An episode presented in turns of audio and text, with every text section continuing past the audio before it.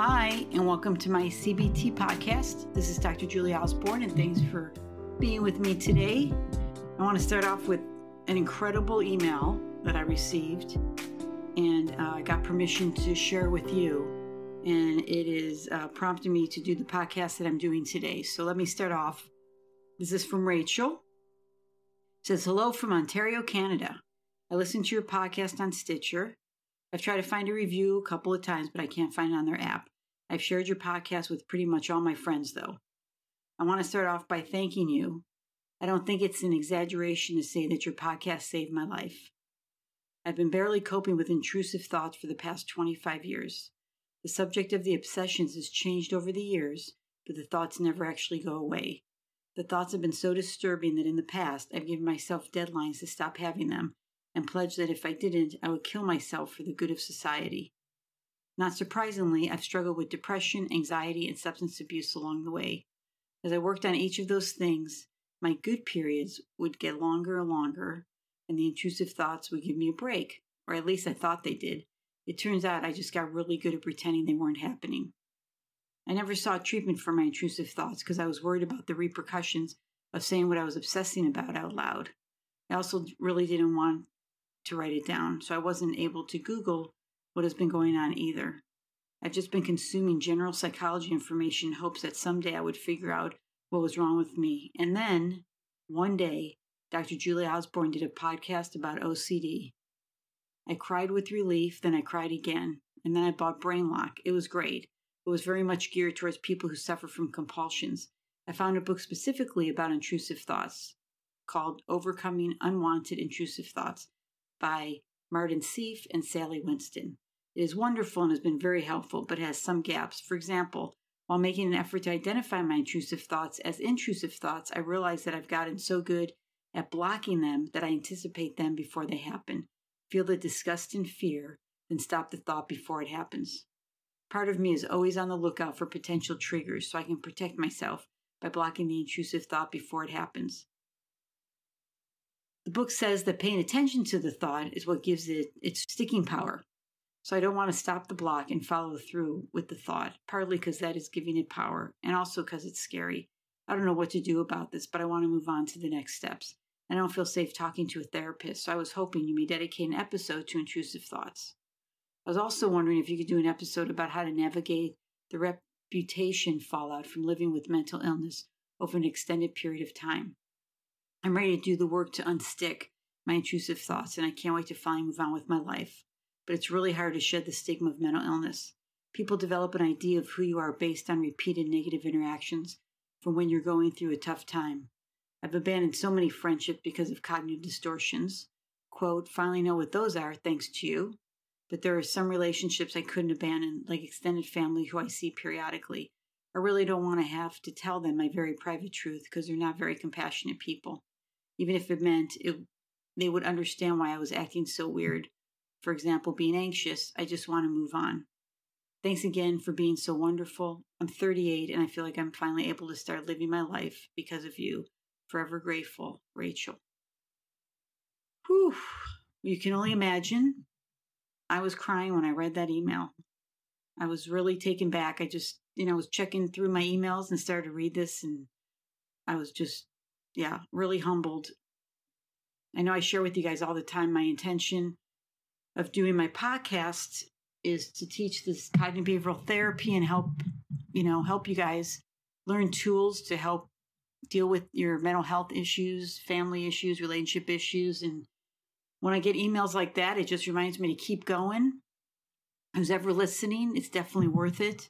And um, I'm just so grateful that that one podcast on uh, O C D really changed your life and maybe even saved your life, which is just really incredible. So keep sharing and listening and using the tools. And I really, really appreciate it. I appreciate you, Rachel. I know you wanted to rate, uh, leave a review. I don't know enough about Stitcher. I do know on Apple you can leave reviews, but, you know, just sharing this with other people, like I said, really, you know, can go a long way. And I know a lot of you guys do because a lot of people share with me that they're sharing it with friends and family, and then they pass it along. So that's really cool. And I want to thank Rachel, too, just for giving me permission for reading that very, very personal email. And, you know, I did write her back and just share, you know, how courageous she is for reaching out and being honest, and that I understand, I understand how difficult, you know, it can be to sometimes with certain mental health issues to share with other people because you're so afraid of what other people are going to think, you know. So I wrote her back and then she wrote me back. So I'll share reading back. She said, "Hi, Doctor Osborn. I have to say, I got so excited when I saw your name in my inbox. I really admire your work and I'm so grateful you took the time to respond to me. Thank you for reminding me that, quote, it's not me, it's my O C D. I'm going to re-listen to your O C D episode. That's one thing I really appreciate your podcast. The episodes are so succinct that you can re-listen to them quickly and take away something new or be reminded of some of the basics you may have forgotten.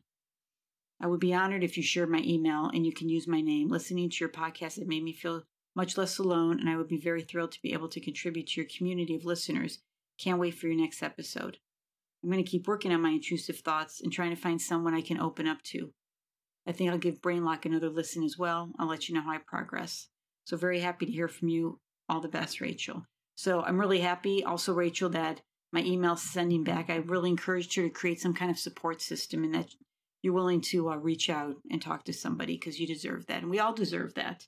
And I want to tell those that are dealing with uh, the intrusive thoughts, which is part of O C D, that, you know, going to a professional, trained person that we understand what that is, nothing bad's going to happen. You know, we're not going to, you know, think that the intrusive thoughts you have, if they're possibly the violent intrusive thoughts that people have, that no one's going to lock you up because of that. We know that people don't act on their intrusive thoughts, but they're just so disturbing to have. And once you can share with someone, you know, that opens up, you know, the door to get some help.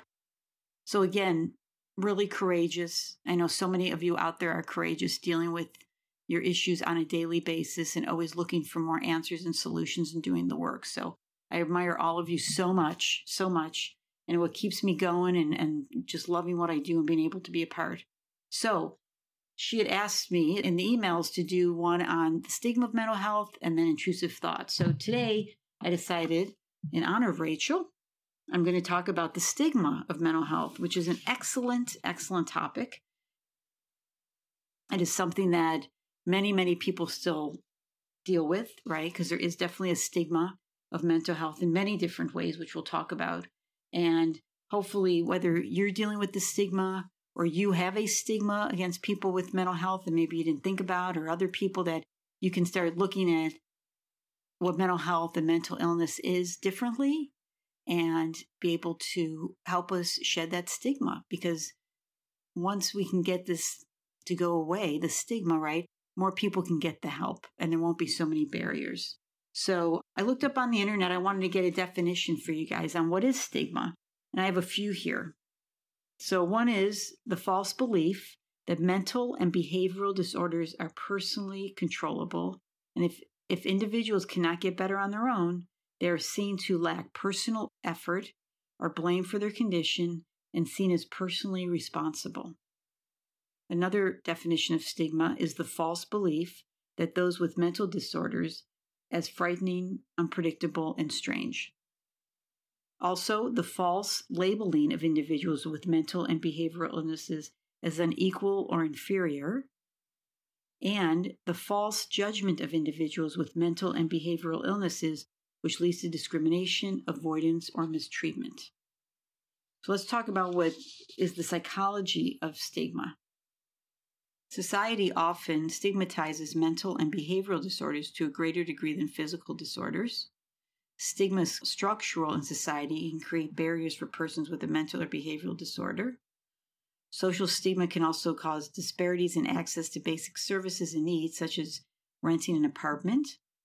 Individuals move between more or less stigmatized categories depending on their knowledge and disclosure of their stigmatizing condition. As a result, the more individuals open about their condition, the more they're vulnerable to be stigmatized. Stigma is also the co-occurrence of several components, including labeling, stereotyping, separation, status loss, and discrimination. And stigma is not only held among others in society, but can also be internalized by the person with the condition as well. Thus, the continued impact of social and public stigma can influence an individual to feel guilty and inadequate about his or her condition. So I have clients that, you know, stigmatize themselves. The expectations of becoming stigmatized, in addition to actually being stigmatized, are factors that influence psychosocial well-being. So there's lots of different factors regarding stigma and what the psychology of it is and how people look at it. And, you know, it really comes down to, you know, seeing yourself as being different, you seeing people as being different. And I think, you know, a lot of it is just, you know, not being educated about what mental health is and, and what does that mean, right?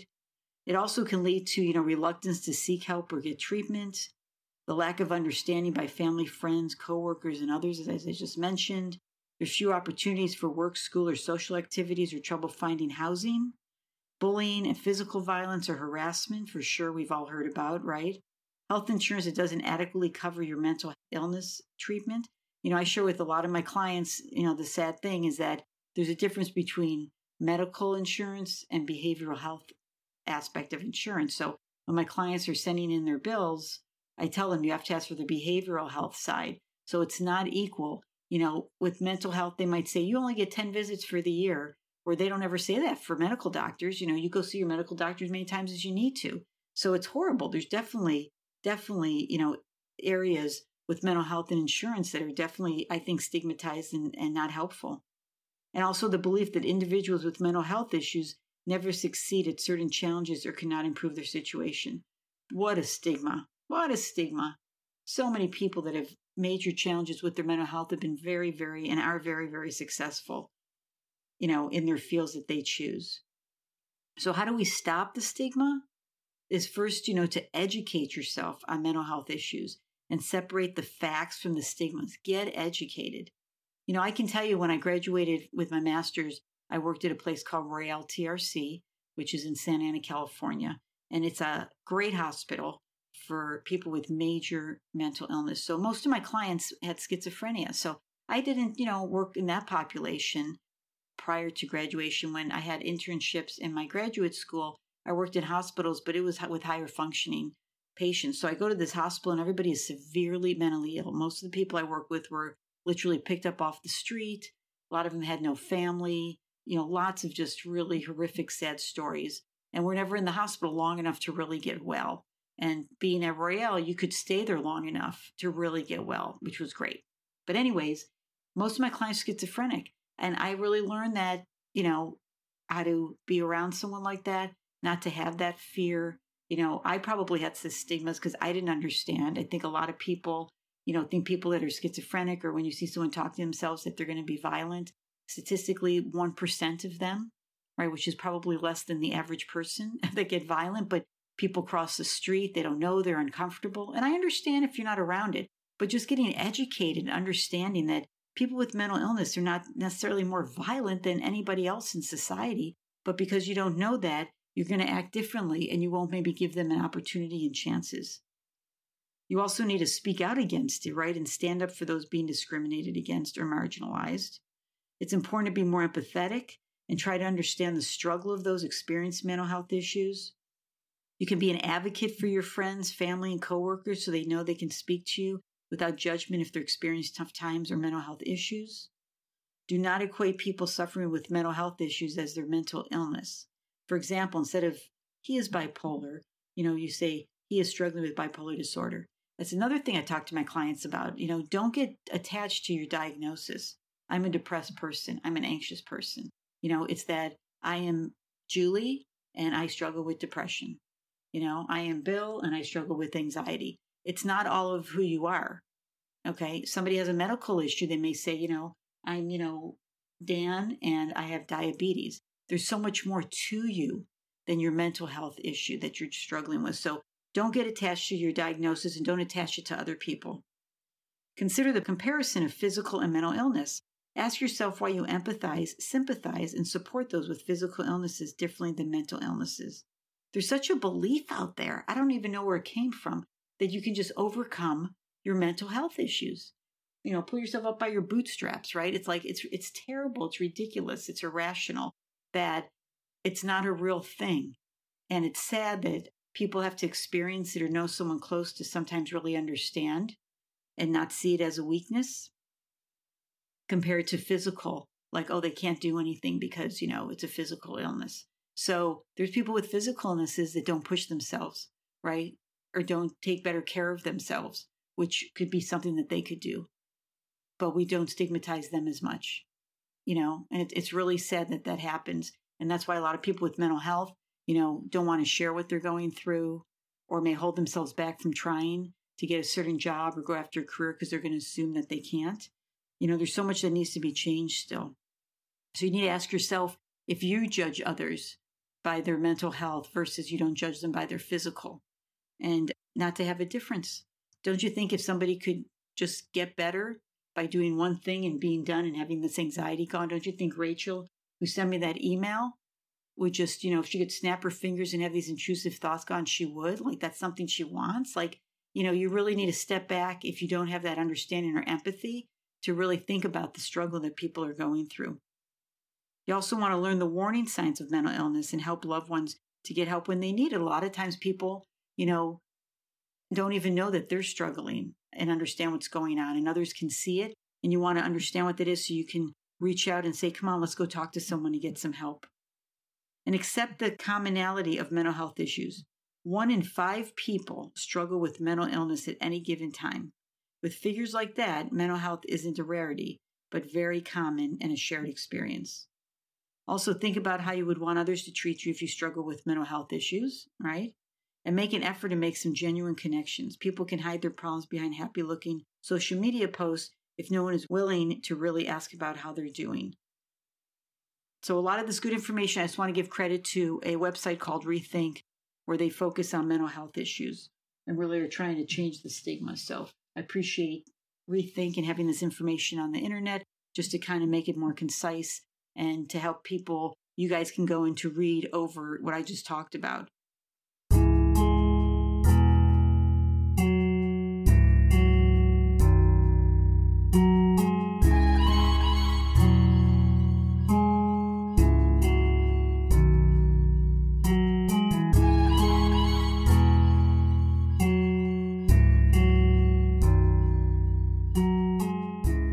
Share some other things, like talking about being in the hospital with my clients, you know, um, at all different levels of illnesses, that I've had a lot of people say, you know, I have to go back to work. I don't know what to say. So it's important to know that your mental health issues, just like your physical, are private, and you don't have to share with anybody why you were out of work. You don't have to tell anybody if you've been in a psychiatric hospital, if you're seeing a therapist, psychiatrist, if you're on medicine.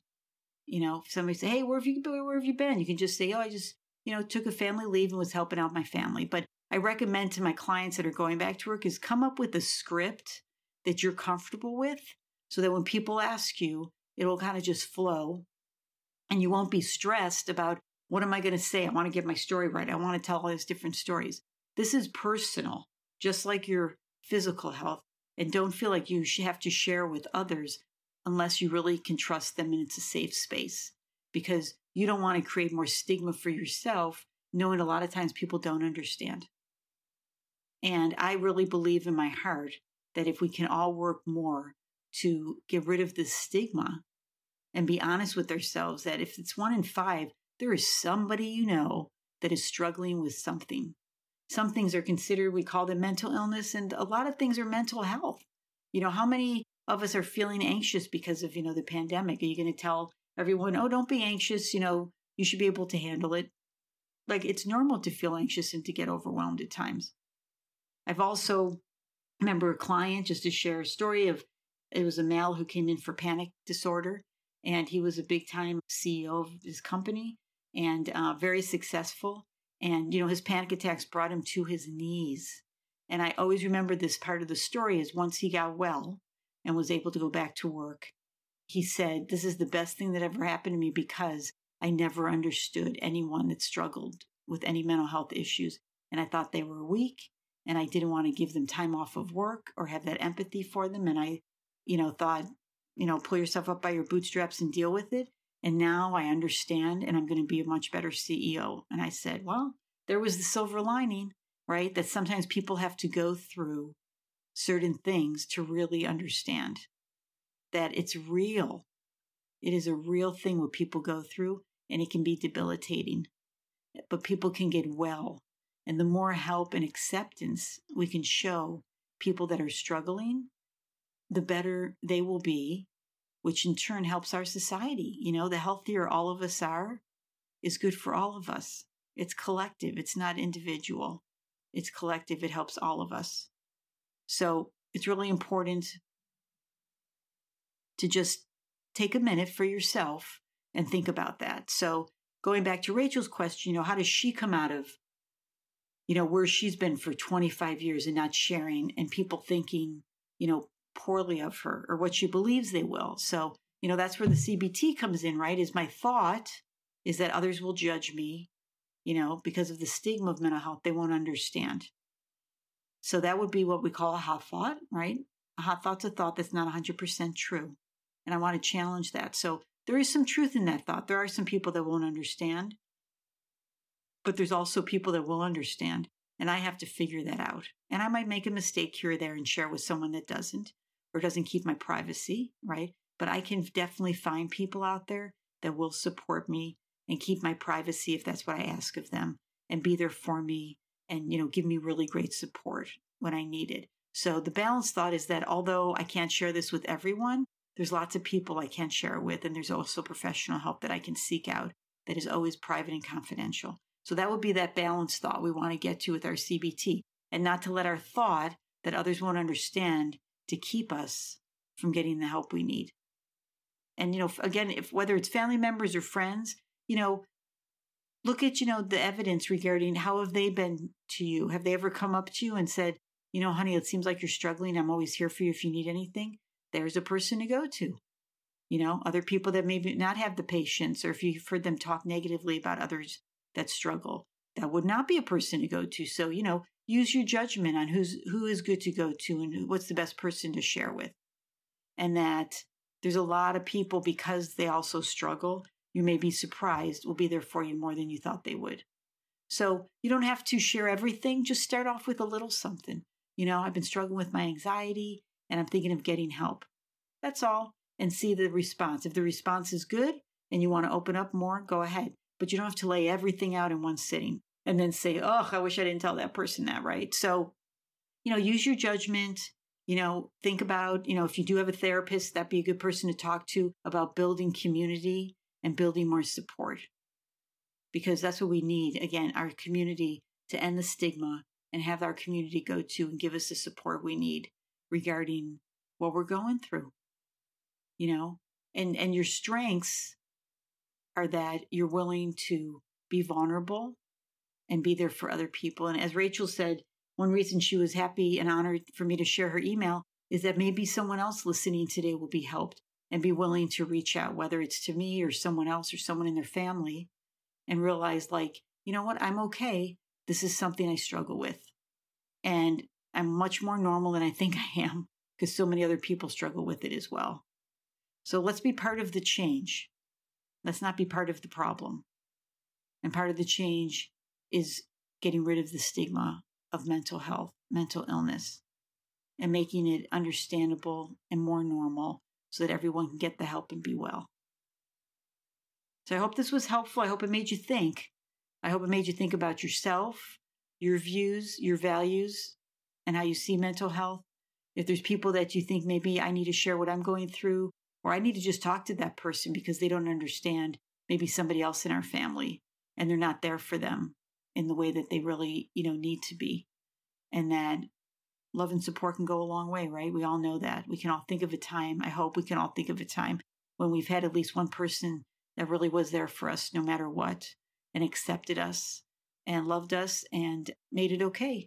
And we can pass that on to somebody else. So it's okay if it doesn't always work out the way we plan, but we want to keep going forward and get to that place where we feel that support and can get well. So remember, make decisions based on what's best for you, not how you feel. Instead of asking yourself, why me? Ask yourself, what now? Be well, stay safe, and enjoy the holidays as well as we can. Please stay safe. The numbers are just so terrible right now. We also want to, you know, stay well and be there for each other if you are struggling with anyone that's sick and dealing with COVID. My prayers go out to you, and, you know, reach out and get the support that you need. You can rate, review, and subscribe at Apple Podcasts. I'm on Instagram at My C B T Podcast. My email is my c b t podcast at gmail dot com. You can find me at Facebook at Julie Osborn, L C S W, LinkedIn, Julie Osborn, L C S W, and my website is my cognitive behavioral therapy dot com. So reach out. Again, you know, as I said, and I did with Rachel, I always respond to everyone's emails, and I'm going to do the podcast that, you know, you request and find ways to reach everybody and help each other out.